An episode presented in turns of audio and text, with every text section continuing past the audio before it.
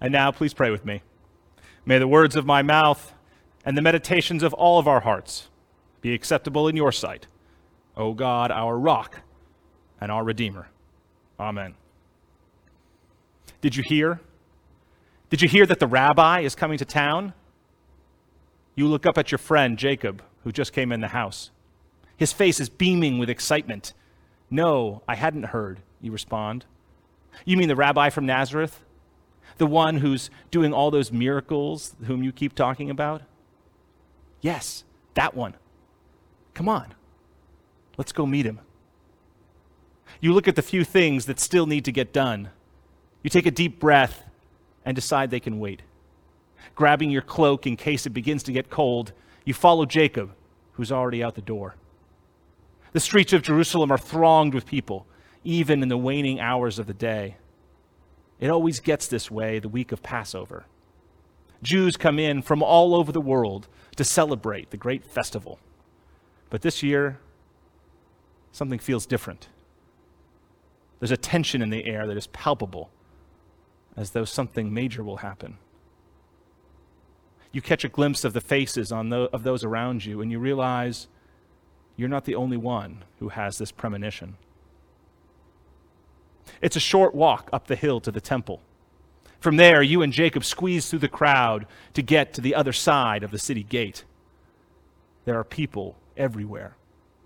They line the road from the city down to the Kidron Valley and up again to the Mount of Olives. As you squint with your eyes, you can see a figure slowly making its way down from the mount. Is that him, you wonder? Is that the rabbi that Jacob keeps talking about? Before you can think any more on the issue, Jacob grabs your hand and leads, more like drags you along the road. Finally, you manage to get close to the road where you have a good view. People are cheering, some even delirious. Looking around, you notice the variety of clothes, the variety of clothes and complexions from people from far off lands. Many of these pilgrims, of course, have not had the chance to bathe in a while. But the odor doesn't bother you. You're transfixed by the scene, the street theater unfolding before you. As the rabbi gets closer, you notice he's riding a donkey. The symbolism is not lost on you. The prophet Zechariah prophesied that the Messiah would come riding on a donkey. He also said that the coming day of the Lord would begin on the Mount of Olives. Could this man be the one? Across the street, you notice Sarah. You can see the pain.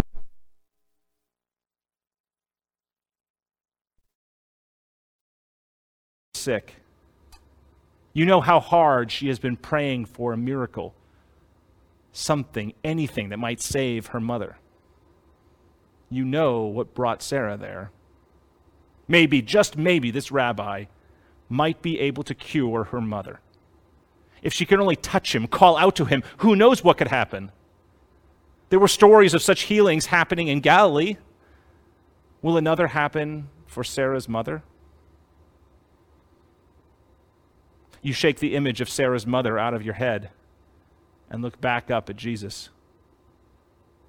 Up the road, you hear one person audibly scream, Hosanna, above the din.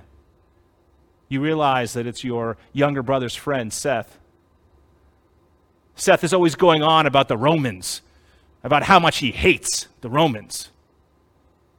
To be frank, Seth has good reason for his hatred. His parents had to give up their small farm not far from Jerusalem because of the increase in taxes. The Romans keep raising taxes to support the soldiers who keep the Jews under close watch. Before meeting Seth, you never realized how far along the plans actually were for a true revolt. Turns out there's zealots everywhere. You imagine that Seth is far from alone in this crowd. Is this rabbi really the Messiah? Is he the new King David?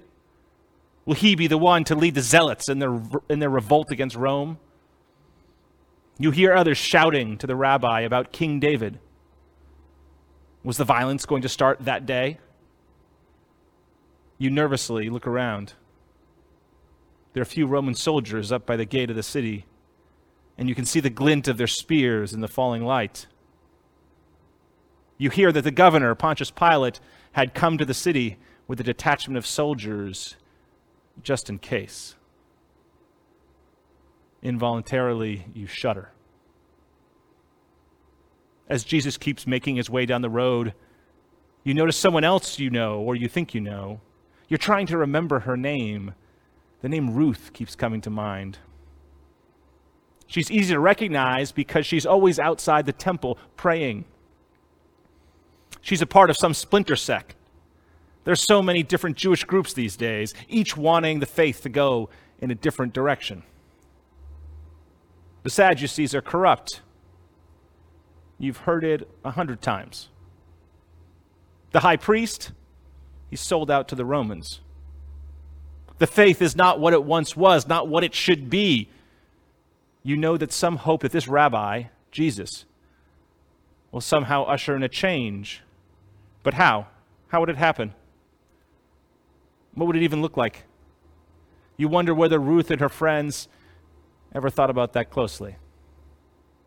But nevertheless, there she was, hoping for renewal of religion. Then there's your friend Jacob beside you. Ah, Jacob. You've known him for years. One of the best souls you've met, but also one of those people who has pie in the sky ideals. Jacob's convinced that the coming day of the Lord is near. Peace will come, he says. Sure. All will be provided for. You just wait. Every time Jacob goes on about the coming kingdom, you let him talk. The Son of Man coming in the clouds, you know that that's why Jacob's here. He thinks this, he thinks this might be the time. That's why you know so much about Zechariah and the donkey and the Mount of Olives. Jacob never seems to stop talking about it. Suddenly, the man next to you yells out, Hosanna, save me, it means. Blessed is the one who comes in the name of the Lord. Some farmers are, pulling bran- are putting branches in the road, others laying their cloaks before the rabbi. Should you? While you're debating in your head what to do with your cloak, you bump into the man next to you. He's an older man, no one you recognize. He looks you in the eyes and asks you a simple question Why are you here? What brought you out today? It's a great question. What do we make of Palm Sunday? It's one of those stories we hear every year. Every year we wave our palms and hear about Jesus' entry into Jerusalem for the final week of his life. It's a scene that's full of expectation, but expectation for what? What is going through your mind as you stand on the side of the road and watch the rabbi from Nazareth pass by on his donkey? Why are you there? So much of the answer to that question depends on the sermons that I've been preaching during Lent. Our expectations for a Messiah depend on what we think about God. How does God work? What can we expect? What can we hope for? Let's say you're someone who believes in process theology. You like that perspective, it makes intuitive sense to you. You see all of reality as a series of actual occasions, discrete moments in the process of becoming. God is the source of novelty and creativity in each actual occasion. God is also affected and shaped by each actual occasion. So, is it reasonable to hope for healing, like Sarah for her mother, as you see Jesus pass by? For, for process theologian, God doesn't heal as though God is some cosmic doctor. God doesn't make illness go, miraculously go away. But God is present in the body of one who is sick. God's presence might not take away a cancer diagnosis on its own, but it might help the body to heal itself. The human body has a remarkable capacity for healing. Sometimes patients do recover from illness in ways that leave doctors wondering. For a process theologian, God is present when that happens. And when it doesn't, God is still present. And in the midst of the pain that the patient and those who love the patience feels. God is there, really there. Even in death, God is present wholly and fully and is affected by that death. However, a process theologian is one who would reject the violent overthrow of the Romans. The way of the zealots, like Seth, whom we saw earlier in the crowd, is not the way of God. God is not a God of violence or destruction. God's a God of healing and wholeness. While it might be good and laudable to hope for the end to oppression, God's presence does not lead one to kill or harm to bring that about. Revolution, even political revolution for process theologians, is about convincing others to change their ways. It focuses on preaching love and compassion in the face of oppression. It's about offering support to those who are oppressed. A process theologian very much would claim that God wants, wants the religion, wants to have true religion and not corrupt practices. There's hope for Ruth, the woman I mentioned earlier. That change wouldn't come through violent coercion, but by love and compassion. God does keep religion vital because God is there. True seekers after God will form their religious practices and rituals to be in line with God. True religion works for justice, it brings healing. It involves worship that grounds us in God and unites us with our fellow human beings. And process theologians do not see the coming kingdom of God as a violent inbreaking of some supernatural force, as your friend Jacob does. Process theologians do not, do not look for the Son of Man literally to, al- to arrive in the clouds. The coming kingdom is something that bubbles up from within people. It happens when humans listen to the lure of love that comes from God within us. As you can see, how you think about God has everything to do with how you approach a day, a scene, an experience like Palm Sunday. Theology changes and molds the hopes of those who wait by the side of the road for Jesus. Now, let's say, on the other hand, you're a Christian existentialist like Paul Tillich. What might you say to Sarah and Seth and Ruth and Jacob, our characters we met earlier? What would a Christian existentialist expect for healing, for justice from oppression, for true religion, or for the coming kingdom? For a Christian existentialist, God does not heal people who are ill. That is a question of nature and science. But what God does do is provide the support for one who is going through illness, or for those who have to watch, who have to watch their loved ones go through illness. Those who are ill can be racked by so many internal concerns, worries about their life and how it was lived. Various regrets keep into, creep into someone's mind. God can provide peace true peace, to face illness or even death with courage. Christian existentialists most certainly don't believe that God works to overthrow oppressive regimes. What God does do is to give people the courage to live authentic lives in the face of oppression. Oppression so often seeks to dehumanize others, to make people think that their lives don't matter, God reassures people living under oppression that they are worthy. God helps people not to despair and to still reach out to lo- in love to others, even when that seems impossible. Think of those who were able to show care and love even at a place like Auschwitz. In a situation like that, you need God to remain human, truly human, in the face of pure evil. Christian existentialism existentialists have a, have a powerful framework for confronting bad religion. Bad religion occurs when people seek meaning and purpose in things that are not God. Bad religion turns worship of God into worship of a political party or a building or a charismatic leader. Those things are demonic. They are not rooted in God as the ground of being, and they need to be called out as such. And like process theologians, Christian existentialists do not believe that the Son of Man will appear in the clouds to suddenly turn this world upside down.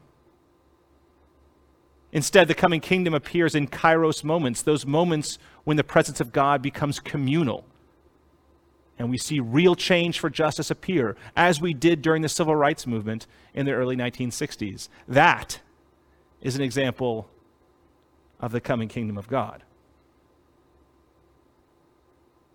Do you see how Christian existentialism would shape your view of Jesus riding on a donkey? Do you see how it structures your expectations of what you should hope for and how to seek it out? Let's say you take the perspective of someone like Rudolf Otto and construct your belief in God around numinous experiences, those experiences where you feel the mysterium tremendum of God. Numinous experiences happen all the time in the face of illness and death. Think of when you saw God appear in the simple gift of flowers or a card. Sometimes there's a depth to those gifts that defies logic and speaks to something deep inside. Think of the odd coincidences that happen sometimes around death, when you feel the presence of one who has died in a way that speaks to God's presence in your life profoundly. Consider what can happen when, in the face of death, family members can reconcile, forgiveness can occur, can occur. In those moments, God's numinous presence fills the room and changes lives. It's not necessarily about healing, but about God's presence and its capacity to uplift, sustain us, and transform us. While someone like Rudolf Otto would not say that God is in revolution, he would say how God's presence can and does appear when people work together for justice. I think of those great stories of the civil rights workers singing hymns in prison. Even there, God is present, and they could feel it feel the numinous presence of the divine, lifting their voices together even when hatred surrounded them. The same is true for the search for true religion or the hoped for kingdom of God. For Rudolf Otto, it's the numinous presence of God that makes religion vital. Religion that lacks that will die of its own accord. And when God's presence appears, it can feel, really feel, as though a new age is dawning you can look back and say, Did you feel that too? Did you feel God present in a profound and ineffable way? I was there, I was part of that. These experiences defy easy categorization or logic, but they have power. If you were someone who looked for God in the numinous, how would that change how you saw Jesus on the donkey on that first Palm Sunday? Could you feel it in the crowd, that presence of the divine? And how would it change you? The question I would say for us on Palm Sunday is to ask ourselves why we are there at the side of the road. What brings us there with our palm branches in our hands? What expectations and hopes lead us to leave behind what we were doing and seek out that rabbi? What is it for you? And what do you look for in God's appearing? What makes sense for us today in the 21st century when we read this story anew? We're in the waning days of a global pandemic. This year has been a rough year on so many of us. It has left us isolated, depressed, stressed out. Some have lost jobs and had difficulty paying rent. Others have lost loved ones. We all seem to have lost a year, a year we are tired, exhausted, and frayed. And we come to the side of the road this Palm Sunday seeking support. God won't have the virus miraculously disappear, but God can give us the support we need. God can work through us, through our bodies and our minds in each actual occasion, and lead us to healing internally. God, the ground of our being, can give us strength to be ourselves when we can't find that strength elsewhere. God can surprise us with God's amazing presence in the random interactions of life. But we have to seek that out and be open to it. We have to turn to God. We have to make that choice. That's what we do when we come to the side of the road outside Jerusalem. Maybe now you're someone who's in need of meaning and direction in life. The past year has tossed so many things that we used to cling to up in the air. We feel discombobulated, detached, adrift. The normal things that gave us purpose and grounding seem to have disappeared. Now that we're coming out of the crisis, how can we find our new normal, our new direction? We can turn to God. There is meaning and purpose there in life. We have so much to accomplish together as a congregation. We are in the midst of a visioning process that will guide us forward in the years ahead. We are asking where God is calling us today, now, and in our context. It's energizing, it gives us meaning, purpose, direction. We have the chance to change things, to bring about a portion of God's kingdom. All we have to do is look for God's appearing in big and small ways in our life. Every framework for God that we have examined speaks to the nature of God. God gives us meaning. Let us seek it out. Look to the one coming down the road on the donkey. He has the answers, even after the hosannas die down. Now, then again, perhaps you have been someone who has found yourself in dark valleys this past year. Dark valleys where you have acted in ways that you regret. You have not cared for those around you in the ways that you wish you should have. The stress of it all has brought out the worst side of you. You feel guilty, and justifiably so. Where can you find renewal? Where can you rediscover your best self? I'll tell you where. At the side of that road to Jerusalem. God offers you a chance for forgiveness. God forgives you. Your best self flows out of your relationship with God. Whether that, through, whether that be through God working within you, or God is the ground of your being, or the God you find in the numinous experiences of life, God will lead you to new life. Following Jesus will lead you to new life. Come and see. Palm Sunday is indeed a day of expectations. It's a day when we consider what expectations make sense with our theology of God. Who is God for us, and what can we expect from our relationship with God? It's a day when we ask ourselves why we have come to the side of that road. What promise does that rabbi hold for us? In the week ahead, the week ahead will take us down the dark paths of human nature, down the path of betrayal and abandonment and death. But that is not where it ends. When we come with our palm branches, we know that. We eagerly await it boldly step forward and cry out, Hosanna, save us. And this time, know what you're asking for and why. That expectation has the power to transform the scene and make it alive for you again, as though, as though you are really there.